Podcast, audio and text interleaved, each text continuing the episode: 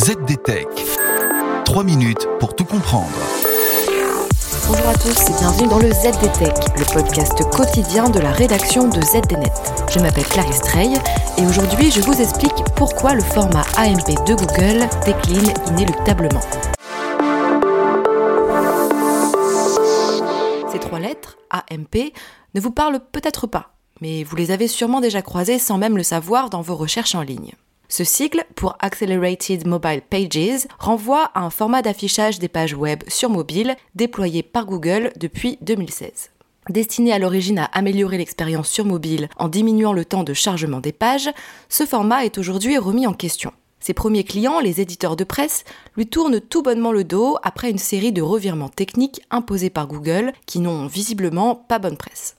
Au départ, AMP a rapidement été adopté par de nombreux éditeurs de presse. Plusieurs raisons expliquent ce mouvement. D'une part, l'importance grandissante de la consultation de sites web via mobile et les intérêts économiques derrière ce regain d'audience, et d'autre part, les avantages de référencement offerts par ce format, puisque Google Search a pendant un temps mis en avant en exclusivité ces formats AMP dans son carrousel tant convoité.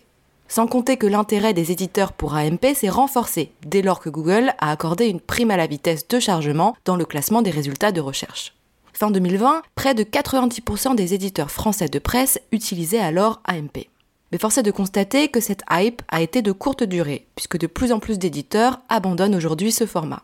L'une des raisons principales de ce revirement est la décision de Google en 2021 de cesser d'accorder l'exclusivité du carrousel au contenu affiché au format AMP. S'en sont suivis d'autres changements techniques impopulaires. Par exemple, les restrictions imposées dans les règles de développement d'AMP ont rendu le tracking des utilisateurs plus complexe à mettre en œuvre côté éditeur, impactant in fine leurs revenus publicitaires. Le recours systématique à un serveur cache Google pose également question. Via ces serveurs de cache, Google devient le fournisseur du contenu, ce qui a pour conséquence de limiter encore plus le suivi des internautes pour les éditeurs. Les éditeurs deviennent techniquement tierce partie sur leur propre contenu les éditeurs de presse sont loin d'être les seuls acteurs d'Internet à se désengager d'AMP. Pour preuve, Twitter ne supporte plus les redirections vers les pages AMP depuis novembre 2021, comme nous le rappelle le PRN, le pôle d'expertise de la régulation numérique, dans un récent rapport sur le sujet. Plus récemment, les navigateurs Brave et DuckDuckGo ont choisi de rediriger les pages AMP vers les pages d'origine non AMP.